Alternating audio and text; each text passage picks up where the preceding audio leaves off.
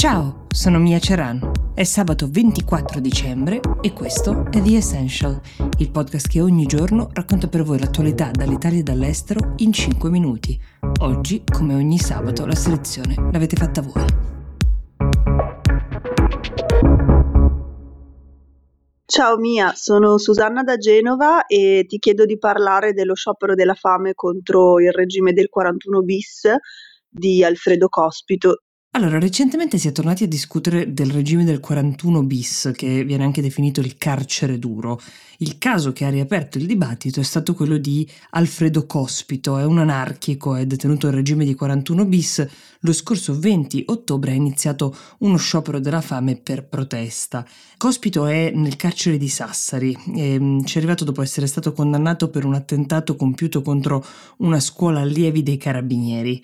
Eh, risale questo attentato alla notte tra il 2 e il 3 giugno 2006. Due ordigni vennero fatti esplodere davanti alla caserma di Fossano, in provincia di Cuneo. L'attentato fu organizzato da Cospito insieme alla moglie e per una serie di fortunate coincidenze non ci furono vittime.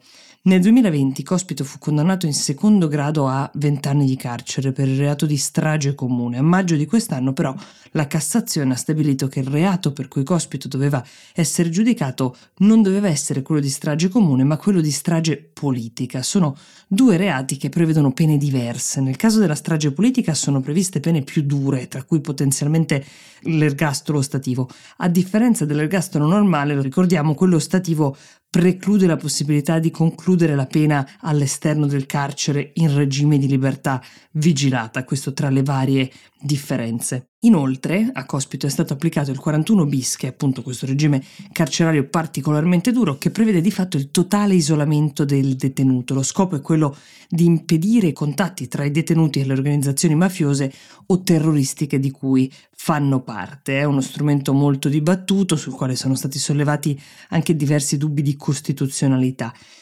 Chi è sottoposto al 41 bis vive in una stanza singola, non può accedere agli spazi comuni, ha due ore di aria al giorno e solo un'ora al mese di colloqui con i familiari, colloqui che peraltro avvengono senza la possibilità del contatto fisico ma con vetro divisorio. C'è chi sostiene si tratti di una misura incostituzionale dal momento che non riconosce la finalità rieducativa della pena. Al tempo stesso altri invece sostengono che continui ad essere uno strumento valido per contrastare fenomeni mafiosi dal momento che consente effettivamente di tagliare i ponti tra i reclusi e le organizzazioni di cui fanno parte o che a volte gestiscono. Recentemente Cospito aveva presentato ricorso contro l'applicazione del regime detentivo del 41 bis per i prossimi quattro anni. Il ricorso non è stato però accolto e lui nel frattempo ha intrapreso da più di 60 giorni uno sciopero della fame come gesto di protesta. La seconda domanda ci arriva da Michelangelo da Torino. Michelangelo ci chiede di parlare del risultato delle indagini della commissione parlamentare statunitense che ha investigato sulle responsabilità di Donald Trump nell'attacco al Campidoglio, quello del 6 gennaio 2021. Forse ricorderete le immagini di quella giornata, mentre in Italia era la sera dell'Epifania, davanti alla sede del congresso statunitense si erano riunite alcune migliaia di sostenitori di Trump per un comizio dell'allora presidente uscente. Quella manifestazione poi si trasformò in un vero e proprio assalto al congresso con tanto di video dell'irruzione nel Senato che fecero giri del mondo fu uno dei momenti più drammatici della storia recente degli Stati Uniti, tanto che nel luglio del 2021 venne formata una commissione parlamentare bipartisan per indagare sulle responsabilità di quell'attacco.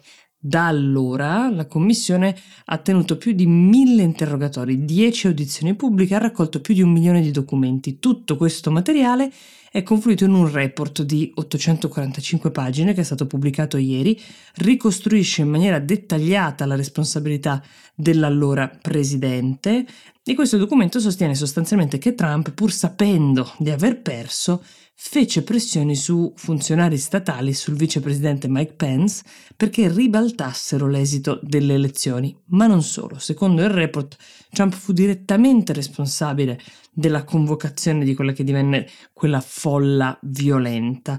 La Commissione ha raccomandato al Dipartimento di Giustizia di indagare l'ex presidente per quattro reati, tra cui cospirazione ai danni degli Stati Uniti, e incitamento all'insurrezione.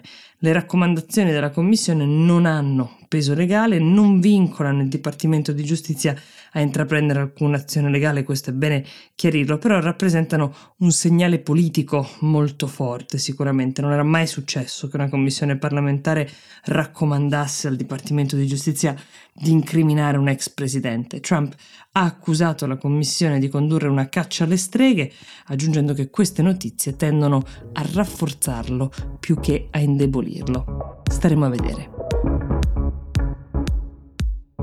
The Essential per oggi si ferma qui, io vi do appuntamento a lunedì.